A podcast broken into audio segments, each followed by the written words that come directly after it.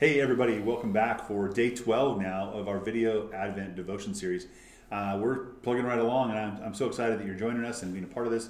Again, hopefully, it's a springboard for you and your and or your family uh, to really get in some some quality time seeing and savoring Christ this Christmas season. Uh, today's title is "Replacing the Shadows," and it's uh, the passage of Scripture is found out of the book of Hebrews, chapter 10, and we're going to read verses 1 through 5. Now, uh, every day so far, I've been following along with John Piper's uh, book and the scripture reading he had, but I, I thought it was good to change up uh, the text today. I just thought this was a, a, direction I'd like to go, and God, God revealed that to me. So that we're going to be looking at, again, Hebrews 10 instead of what uh, Piper had in Hebrews 8. So, uh, chapter 10, verses 1 through 5. it says, Since the law has only a shadow of the good things to come, and not the reality itself of those things, it can never perfect the worshippers by the same sacrifices they continually offer year after year. Otherwise, they uh, they would otherwise wouldn't they have stopped being offered, since the worshippers, purified once and for all, would no longer uh, have any consciousness of sin. But in the sacrifices, there is a reminder of sin year after year. For it is impossible for the blood of bulls and goats to take away sins. Therefore, as he was coming into the world, Jesus, he said, You did not desire sacrifice and offering, but you prepared a body for me.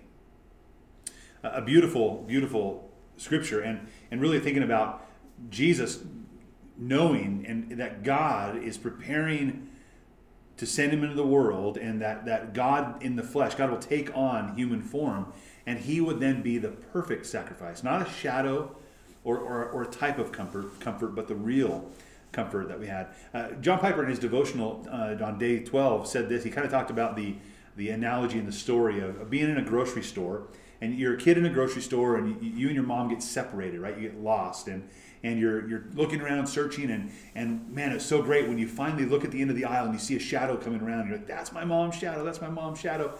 And how excited it is to know, okay, oh, it's it, that's my mom. I, I have this peace. But that's that's good and well, but wouldn't we really just want our mom and not only a shadow? And that's what Jesus is for us. It's not it's not just the shadow. See, the shadow is all of the all of the ways we offer to uh, for sins to be sacrificed for, and for the, the priest to, to go in on our behalf, and that was done yearly, and it was it was a continual thing, and and in that there was some comfort, but the real comfort was knowing that these are only a shadow of the things to come, that the Messiah was on his way and that he would be a once and for all, once and done Savior. And that, that's the hope we have at Christmas. So during Advent, we have to look at it like that. We have to say, you know, this is not about the shadows and the traditions and the, and the things that we've thought were always done the way they were done for comfort, but really embracing the one who does bring us comfort, who brings us peace through his shed blood, because he had a body prepared for him so he could be the, the, the first and final uh, sacrifice for us for our sins.